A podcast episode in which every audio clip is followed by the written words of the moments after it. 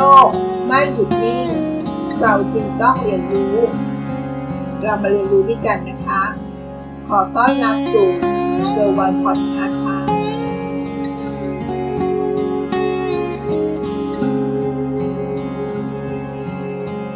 สวัสดีค่ะ ยินดีต้อนรับสู่เกิร์วันพอดแคสต์อยู่กับยุ้ยนะคะ หัวข้อในวันนี้บุคลิกแบบ ambivert ค่ะ บุคลิกแบบ ambivert จะเป็นส่วนผสมระหว่าง extrovert และ introvert นะคะ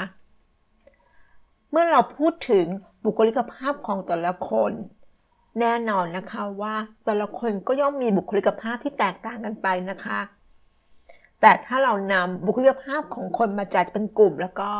เพื่อให้เข้าใจพื้นฐานบุคลิกของคนเราให้ง่ายขึ้น เราจะแบ่งและเป็นสองกลุ่มใหญ่ ๆ ด้วยกันนะคะ ก็คือ extrovert และ introvert ค่ะ extrovert คือคนที่ชอบเข้าสังคม ชอบใช้เวลาอยู่กับคนอื่นๆ หรือชอบอยู่กับคนกลุ่มใหญ่ๆ เรียกว่าไม่ชอบอยู่คนเดียวค่ะ เวลาไปไหนหรือไปทำงานก็มักจะชอบทำกับคนจำนวนมากๆ มีมนุษยสัมพันธ์ที่ดี เป็นคนเฮฮาปาร์ตี้ ซึ่งคนที่มีบุคลิกภาพแบบ extrovert นี้ มักเหมาะที่จะทำงานอย่างพนักงานต้อนรับลูกค้า พยาบาล นักแสดง พิธีกร หรืออาชีพที่ต้องพบปะผู้คนบ่อยๆนะคะ หรือไม่ก็เป็นอาชีพรักการบริการเป็นชีวิตจิตใจก็จะเหมาะมากเลยนะคะ มาดูอีกบุคลิกหนึ่งนะคะ อีกกลุ่มหนึ่ง introvert ค่ะ คนที่ชอบอยู่กับตัวเองนะคะ ชอบใช้เวลาร่วมกับเพื่อนสนิทเท่านั้น เป็นกลุ่มเล็กๆ มากกว่าใช้เวลาคนจำนวนมากๆ หรือเป็นคนที่ชอบเก็บตัวเงียบๆก็ว่าได้นะคะ ชอบอยู่ในพื้นที่ส่วนตัวของตัวเอง หรือคนที่มีโลกส่วนตัวสูงก็ว่าได้ค่ะ ซึ่งคนที่มีบุคลิกภาพแบบ introvert นี้ มักจะเหมาะที่จะทำงานอย่างพวกนักวิจัย นักบัญชี โปรแกรมเมอร์ นักเขียน นักวิทยาศาสตร์ หรืองานอะไรก็ได้นะคะ ที่ต้องใช้สมาธิในการทำงาน เพราะไม่ต้องการพบปะพูดคุยกับคนเยอะๆ เหมือนอย่างกรณีของคนที่มีบุคลิกแบบ extrovert ค่ะ แต่รู้หรือไม่ว่านอกจากสองบุคลิกภาพที่เราได้พูดถึงในสองกลุ่มนี้ไปแล้วนะคะไม่ว่าจะเป็น extrovert หรือ introvert ก็ยังมีบุคลิกภาพหนึ่งนะคะ ซึ่งเป็นระหว่างส่วนผสมของ extrovert และ introvert ค่ะ เราเรียกคนกลุ่มนี้หรือบุคลิกภาพแบบนี้ว่า ambivert ค่ะ คำถามน่าสนใจนะคะ บุคลิกภาพของ ambivert เป็นอย่างไร เราก็บอกนะคะว่ามันเป็นส่วนผสมระหว่าง extrovert และ introvert ค่ะ ดังนั้นคนที่มีบุคลิกภาพแบบ ambivert ก็จะสามารถปรับตัว และก็ปรับเปลี่ยนบุคลิกภาพได้เก่งค่ะ ขึ้นอยู่กับสถานการณ์ และก็สิ่งแวดล้อมด้วยนะคะ ตัวอย่างเช่น ถ้าในสถานการณ์ที่ต้องทำงานกับคนส่วนใหญ่ เขาก็จะมีบุคลิกภาพแบบ extrovert ค่ะ ในขณะเดียวกันนะคะ หากต้องมาทำงานที่เน้นการใช้สมาธิสูงสูง ต้องทำงานคนเดียว เขาก็จะมีบุคลิกแบบ introvert ค่ะ ทีนี้เราลองนึกถึงสถานการณ์ต่อไปนี้ดูนะคะ ถ้ามีเพื่อนชวนเราให้ออกไปเที่ยว ไปงานปาร์ตี้ และเราก็ตอบรับว่าจะไปสนุกกับเพื่อน แต่ถ้าเราจะจำกัดเวลาของตัวเอง เพื่อไปทำเรื่องส่วนตัวอื่นๆต่อไป ดังนั้นถ้าเพื่อนชวนไปเที่ยวต่อแบบยาวๆ เราก็จะปฏิเสธเพื่อนทันทีเลยค่ะ หรือแม้แต่การที่มีคนมาชวนเราคุยนั่นคุยนี่ เราก็พร้อมที่จะคุยกับเขานะคะ สักพักหนึ่ง จนเมื่อถึงเวลาที่เหมาะสม เวลาที่เราจำกัดเอาไว้ เราก็จะขอปลีกตัวออกจากกลุ่มดังกล่าวเลยค่ะ ซึ่งทั้งสองเหตุการณ์ที่เราได้พูดไปแล้วนะคะ จะเห็นได้ว่าคนที่มีบุคลิกภาพแบบ ambivert นั้น จะมีจุดเด่นของการเป็นคนแบบ ambivert ก็คือ ข้อที่หนึ่งนะคะ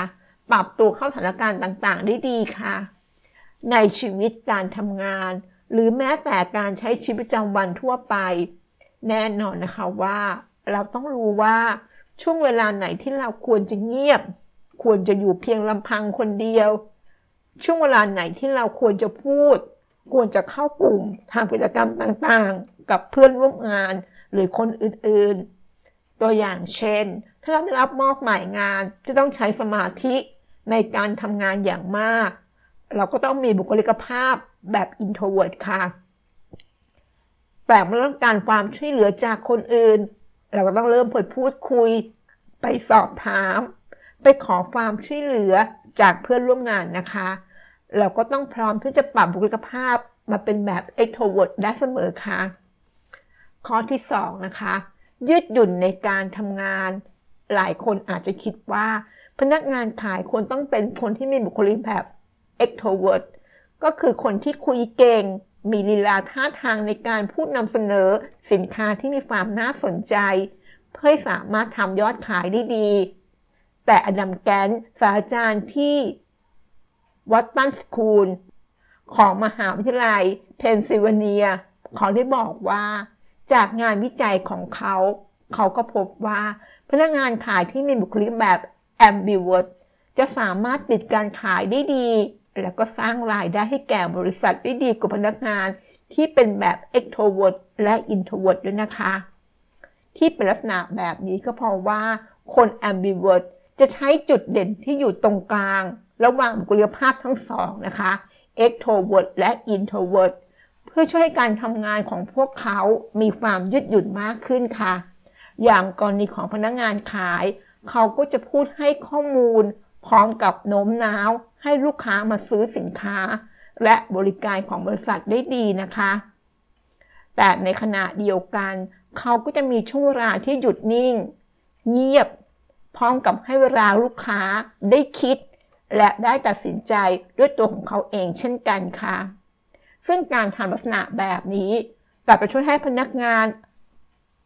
ปิดการขายได้ดีกว่าคนที่เป็นแบบ extrovert และ introvert อย่างใดอย่างหนึ่งยังเห็นได้ชัดเจนเลยค่ะ ข้อที่ 3 นะคะลักษณะของการเป็นผู้ฟังที่ดี และก็เป็นผู้พูดที่ดีด้วยค่ะ หลายครั้งเราคงเคยเห็นนะคะว่า บางคนนั้นเป็นผู้พูดที่ดี แต่กลับเป็นผู้ฟังที่ไม่ดีเลย หรือบางคนตรงข้ามนะคะ เป็นผู้ฟังที่ดี แต่กลับเป็นผู้พูดที่ไม่ดีเอาเสียเลยเช่นกันค่ะ นั่นก็เพราะว่าคนเหล่านั้นอาจจะเป็นลักษณะของการเป็น introvert และ extrovert ด้านใดด้านหนึ่งแบบสุดขั้วเลยเลยนะคะ เช่น ในที่ประชุมคนที่มีบุคลิกภาพแบบ introvert ก็มักจะนั่งฟังเงียบๆ ไม่กล้าออกความคิดเห็นใด ๆ ในขณะที่คนที่มีบุคลิกแบบ extrovert ก็มักจะชอบพูด ชอบแสดงความคิดเห็น จนบางครั้งอาจไม่ได้ฟังสิ่งที่คนอื่นพูดเลยก็ได้นะคะ ในขณะที่คนที่มีบุคลิกภาพแบบ ambivert เขาก็จะรู้นะคะว่า เวลาไหนที่ควรจะพูด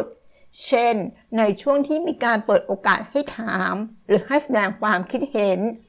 หรือเวลาไหนควรฟัง ซึ่งเป็นช่วงที่คนอื่นในที่ประชุมกำลังพูด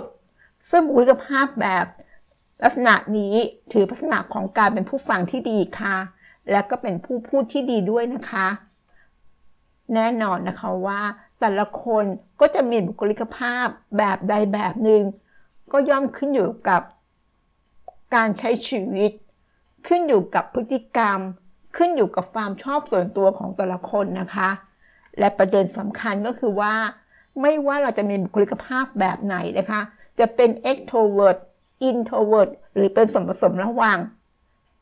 introvert และ extrovert ก็คือ ambivert ก็ตามนะคะว่าเราต้องอยู่ร่วมกับคนในสังคม โดยเฉพาะในเรื่องของการทำงาน ถ้าตัวเรารู้จักเรียนรู้ และสามารถเลือกจุดเด่นของแต่ละบุคลิกภาพมาใช้ให้เข้าสถานการณ์ได้ก็น่าจะทำให้เราประสบความสำเร็จในชีวิตการทำงานได้ดีไม่น้อยนะคะ หวังว่า ไม่ว่าเราจะเป็นบุคลิกแบบไหนนะคะในแต่ละสถานการณ์เราต้องปรับตัว ปรับเปลี่ยนเพื่อให้เข้ากับสถานการณ์นั้นๆนะคะ ขอบคุณที่รับฟังเกอร์วันพอดคาสต์แล้วพบกันในโสดถัดไป สวัสดีค่ะ ติดตามเกอร์วันพอดคาสต์ได้ที่ Facebook YouTube แองเกอร์บอดคาสต์